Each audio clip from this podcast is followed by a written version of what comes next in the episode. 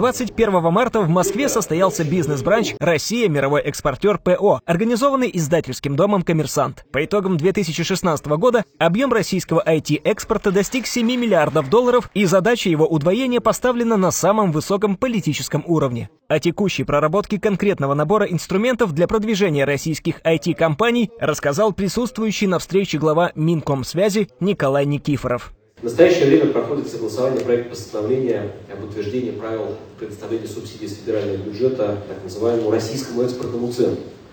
Э, там а, идея связана с субсидированием процентных ставок по экспортным кредитам, предоставляемым коммерческими банками. Некоторые компании могут работать по такой модели.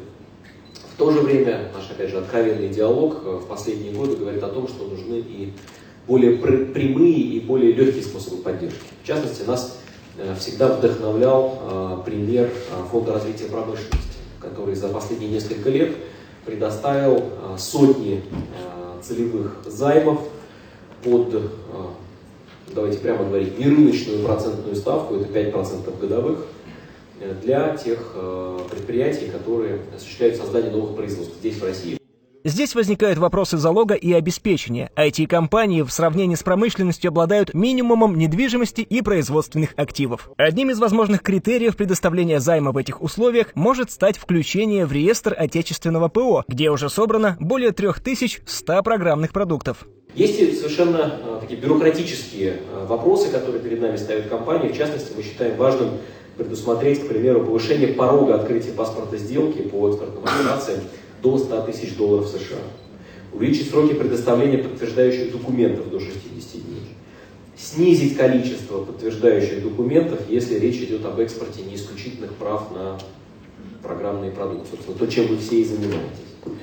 Э, смягчить ответственность по статье 1525 КАП э, в отношении экспортеров продукции и услуг отрасли в области информационных технологий. И мы считаем, что вот э, этот план действий, этот набор действий можно реализовывать как раз в том числе в рамках э, дорожной карты по поддержке доступа на рынке зарубежных стран и поддержке экспорта.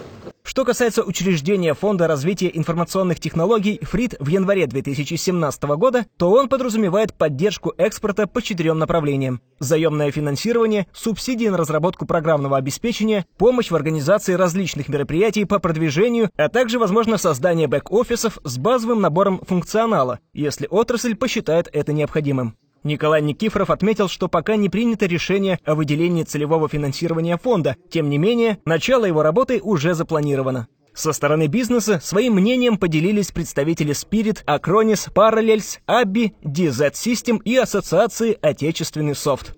Было отмечено, что IT-отрасль крайне капиталоемка, и для возникновения конкурентоспособных в мировом масштабе продуктов крайне важен и сам внутрироссийский рынок.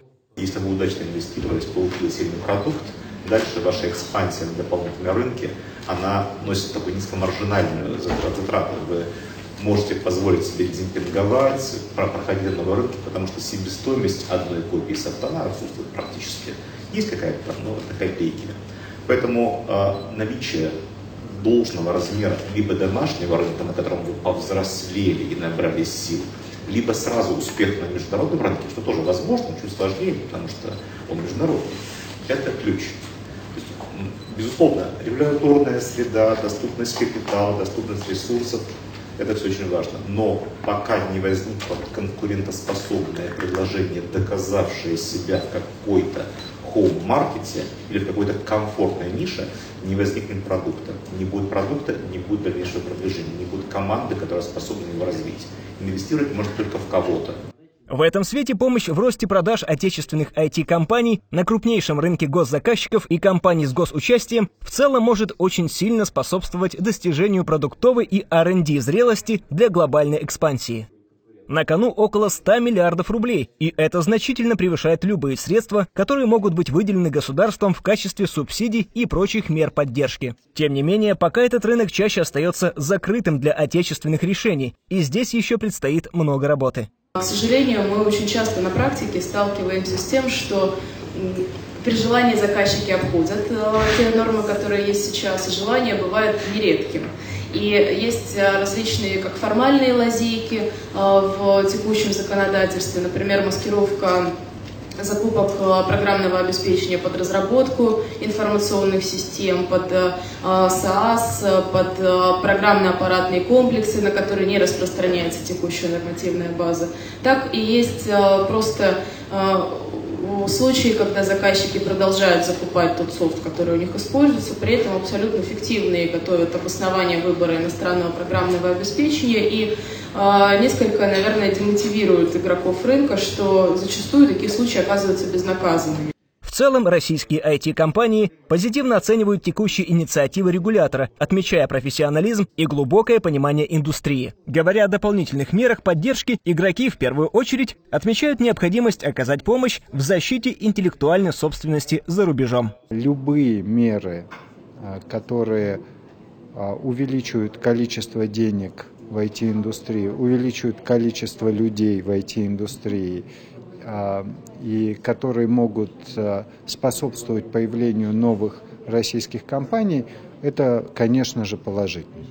Поэтому у Минкомсвязи, в принципе, а, есть стратегия развития отрасли до 2020 года. Она вполне разумная и, в общем-то, во многом составлена по разговорам с индустрией. Поэтому Минкомсвязи в курсе то, от чего страдает индустрия. Нет такого, что они занимают, живут своей жизнью, а программисты живут своей.